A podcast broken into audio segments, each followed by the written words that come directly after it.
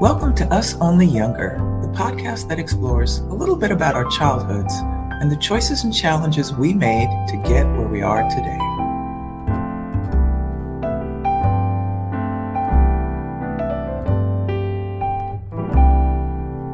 Hi, welcome to Us Only Younger. My name is Pam Dukes, and I am very excited to have with me today a super special guest, and his name is Rusty Atkinson. Hi, Rusty. Hey, it's great to be here. It's so good for you to join me. Let me go ahead and formally introduce Rusty. Rusty is an experienced CIO and SaaS business leader with over 20 years of experience leading technical teams, supporting enterprise applications and services, and delivering and supporting SaaS offerings. Rusty is an active DEI ally advocate and sponsor. He has held executive roles in healthcare, security, and software companies. He currently serves as CIO of Signify Health. Rusty lives in Keller, Texas with his wife of 29 years. Amazing. His two children, their spouses, and his two beautiful grandchildren also live in the Keller area.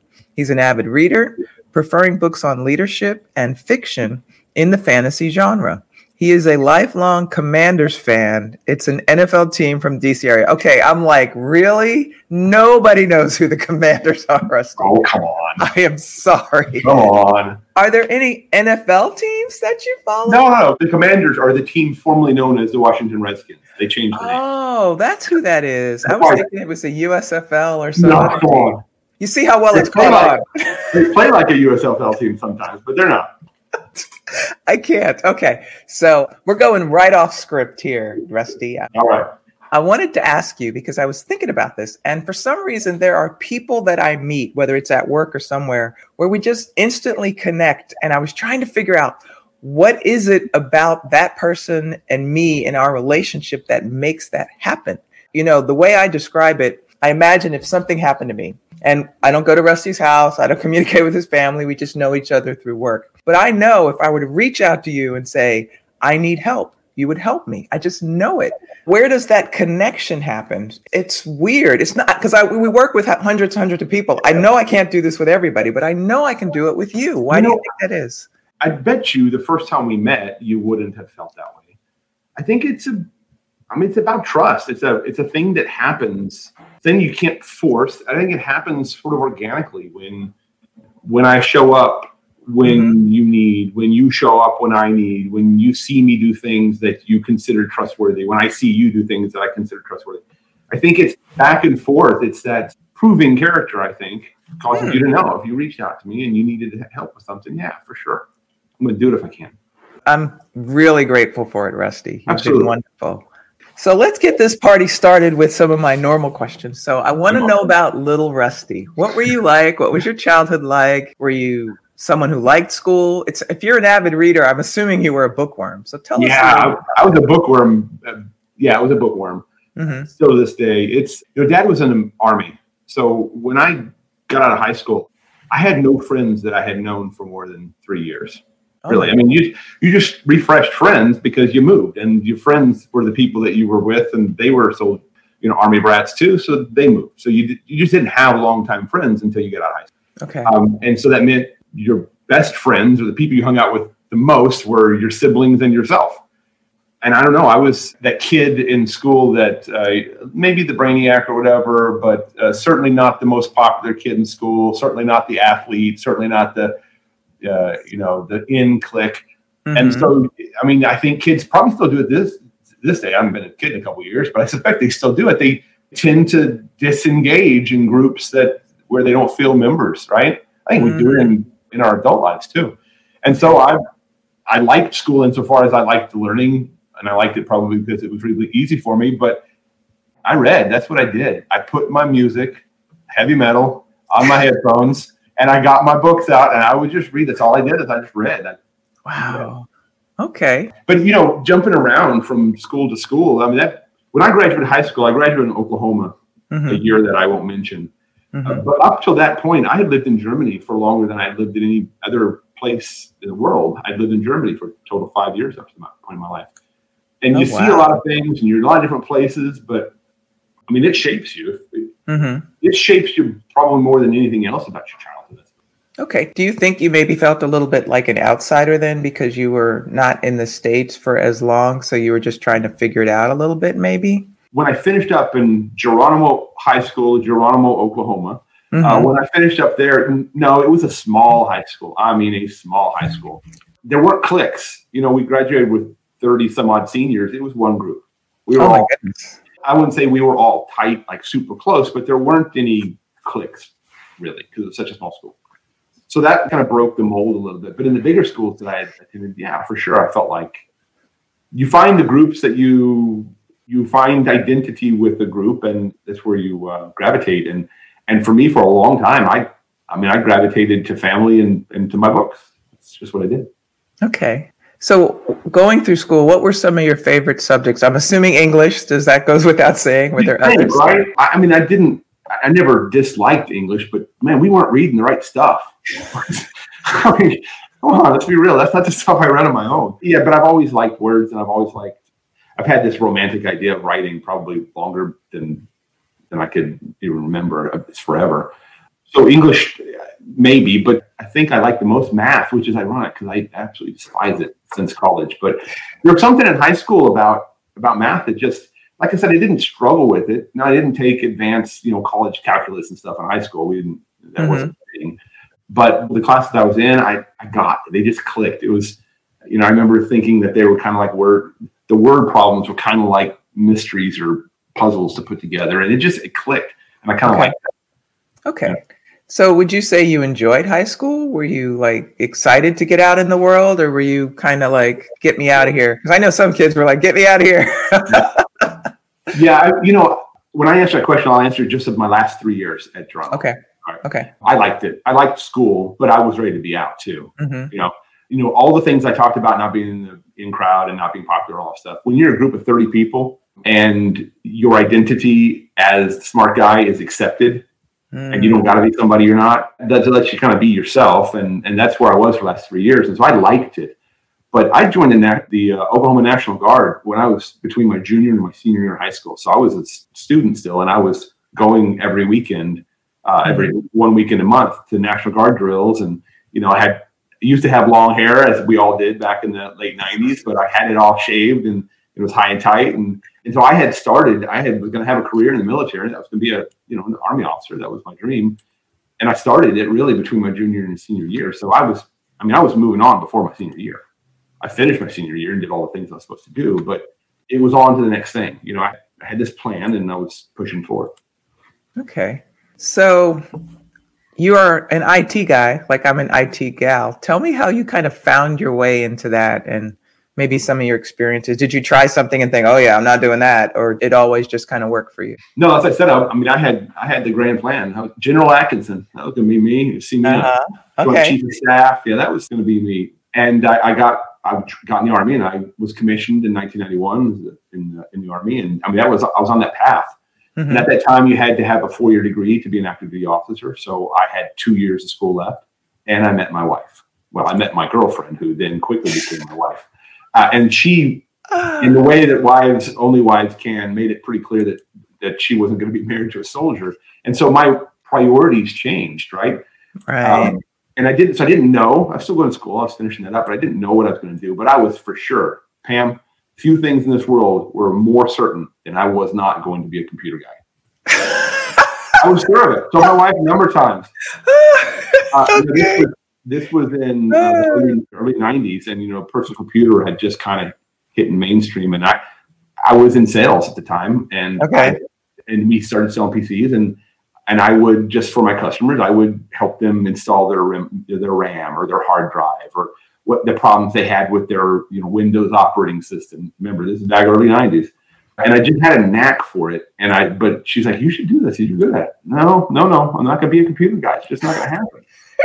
and um, I love it. So I got pulled into IT, kicking and screaming. You know, it, it, just like I said, I had a knack for it, and mm-hmm. uh, years later, just in the last five or seven years, uh, maybe 10 years, I had a mentor told me that some of the worst advice that he's heard people give their kids is follow what you're passionate about.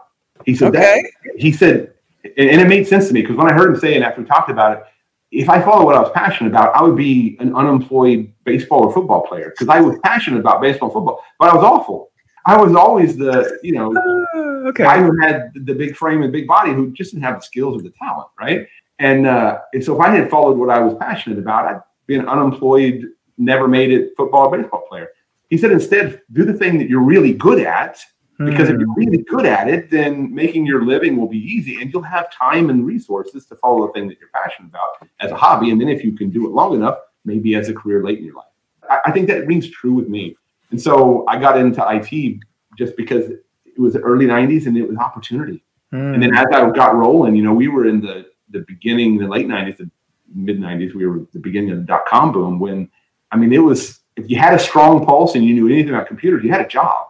You had yeah. a job right? It was a, and so uh, it kind of pulled me in that way. Okay. So I want to talk about the major decisions you've made that had a big impact. I love when you say when you met your girlfriend, who's now your wife. I'm sure that was a big impact for you. Can you mm-hmm, yeah. share share a couple of those decisions with us?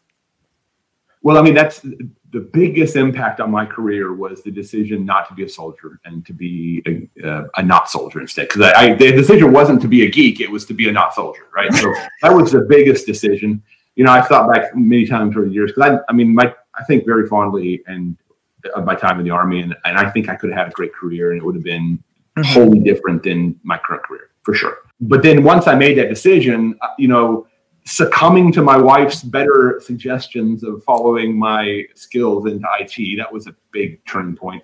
Mm. But you know, if I think about it, you know, my first really good IT job, I was working for a little software integrator in Arlington, Texas and we would go out and do network service jobs, just um, you know jobs for small IT shops. Mm-hmm. Uh, the IT folks that were there didn't couldn't figure out needed help, things of that nature. Pam, I found myself in over my head just about everywhere I went. Like everywhere I went, I knew a fraction of what I needed to solve the problems, and it was just being I don't know, fake it till you make it, I guess. Just being willing to go in, knowing mm-hmm. you're going to be over your head, but right. knowing that, look, just give me some time. I'm going to figure this out. I'm going to mm-hmm. figure this out. And we could do a six hour podcast and I could tell you all kind of crazy stories of places where I was. Uh-huh. And I was the only one in the room that knew I had no idea what I was doing. And everybody else in the room was like, oh, good. I'm so glad you're here. You, do, you don't know. you, you, shouldn't be so glad I'm here. Uh, one example, I'll tell you that my first day on this job at that small shop in, in Arlington, Texas, I went mm-hmm. out to do a job at this company in Arlington mm-hmm. that, that had some kind of weird networking problem. And I got out there and Pam, I was clueless as to how to even begin troubleshooting the problem. And I mean, they were rattling off acronyms and stuff that I had never heard of. and make a long story short, we get to poking around, and I, I essentially said, "Show me a system that is working, and show me a system that's not working." And I didn't do anything more than just compare numbers on the screens in this thing called TCP/IP properties, which at the time I didn't know what that was. Wow. And uh, there was this one thing, the subnet mask, that was different between them. I didn't know what a subnet mask was. Mm-hmm. So I said, as I had all the confidence in the world of a 20 year old, this is probably your problem. This number, they don't know what it means. I changed that number, and now I know why it worked and how it resolved the problem. But at the time I didn't. Wow. God is my witness in that conversation, the manager who brought who asked us to come help him offered me a job. And the only thing I could think of is if I don't get out of here quickly, he's going to find out that I'm an imposter and I have no idea what I'm doing. So I thanked him for the offer. No, I like the job I'm at. And I, I left him believing that I knew what I was doing. Wow. I, would say that's probably the kind of thing that, that was most influential in my career was the willingness to go in and just mm-hmm. figure it out. Mm. Have confidence that tomorrow is going to bring a problem we've never seen before. Mm-hmm. Bring it on. We'll figure it out. You know. Okay. Well, I, I think uh, we all know that you know jobs in IT and, and particularly also in healthcare are, are still pretty strong. I always imagine that there's a, a young parent who's got a child who may want to somehow get into computers and you know they don't want to do the coding class or something. So do you have any ideas or recommendations you could give them to maybe help them encourage their child or experiments that you know at some point you know i'll give you my example. My son i've always thought he was going to be a software engineer because he's just coding. He's doing iCode right now. And recently in the car he's he's sort of into the digital kind of ux you know production stuff and i'm thinking wait, where did that come from? I thought we were going over in this direction. And again, it's still IT and everything, but he's already pivoting at 13. So, you know, I mean, I'm obviously he's going to do whatever he wants to do. I want to support that, but I can see him trying to navigate his way into what part of that he wants to do. So, do you have any uh, suggestions or ideas or strengths that you think they can start to work on younger that will help them? I'll tell you this that the, the tech careers from here forward unlike in the past, maybe mm-hmm. 10 years ago and beyond. I think for the person who wants a career in, in, in technology and is not interested in doing any coding, it's going to be an uphill battle. Mm. I think I think going for some kind of foundation in application development, even if it's not you know full life cycle development and some kind of you know Visual Basic in you know in Excel or something, mm-hmm. having that understanding of that you know that that syntax, that, that, that the way that works, I think is foundational for IT jobs. I really do. Having said that, it, you know, just being exposed, as you talked about your son shifting gears and being around design, just mm-hmm. being exposed to the different elements and um, having the confidence to sort of just try it out.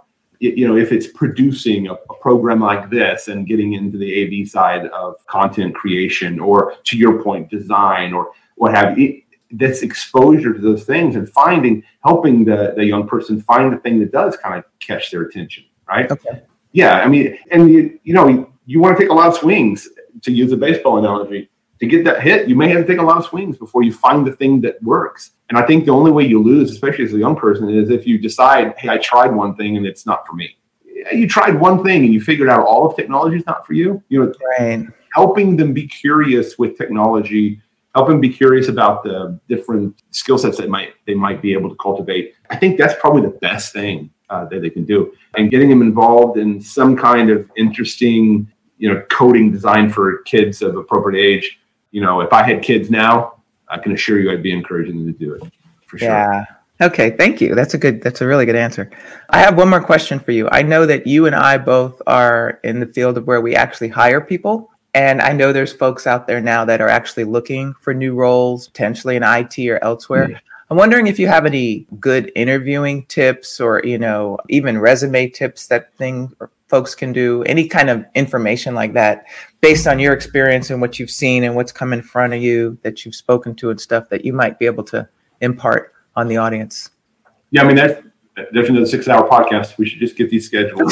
we, we, don't have six hours, man.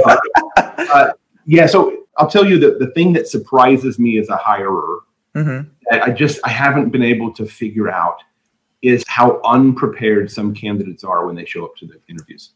Ooh. Right? How unprepared. One of the questions I love to ask candidates, especially the more senior the candidate is, is how did you prepare for today's interview? And the number of candidates who give me crickets as answers, who, you know, I looked at your website uh, I looked at your LinkedIn profile, and that's the depth of the research they did about the industry, about the products that uh, the company offers, about um, our leadership, our goals, our company performance, jobs that I've been in the past, who the other leaders are.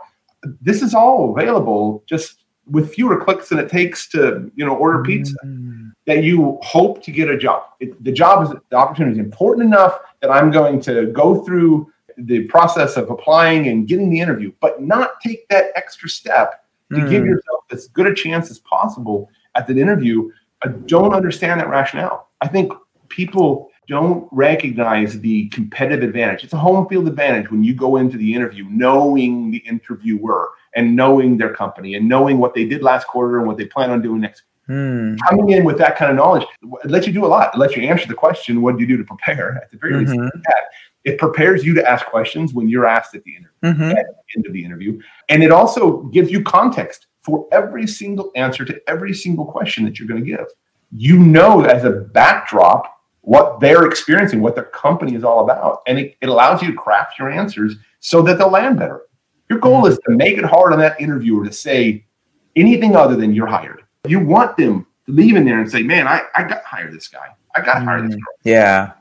Wow, that is a phenomenal answer. I, I, was thinking about the question, you know, tell me what you know about the company, but it's so much better to really understand what your preparation was to get in this chair. Because we all know that recruiters review stuff and then they do their you know a couple of questions and then maybe you make it to another person and then maybe you get the group interview or the final decision maker. And to think that you know you could get that far and not have a good answer that that is that is gold. That is right. really gold. You're setting yourself up you go through all of that and you don't and you don't do the research. Just how let's be simple pam. How do you know you want to work for that company if you haven't discovered yeah. what the company's all about right? It's yeah. just a practical it's a practical step that you should be taking and it improves your odds too. Absolutely. So just appearing because you need a job and just being there you're going to be compared with everyone else and just knowing that little bit more gives you that advantage. That was a really good answer. I don't have any more questions. We're going to have to end on that one rusty but thank you so much for your time. I hope you've enjoyed this experience. Absolutely excellent. Excellent. Awesome. thank you okay great. Thank you. Bye-bye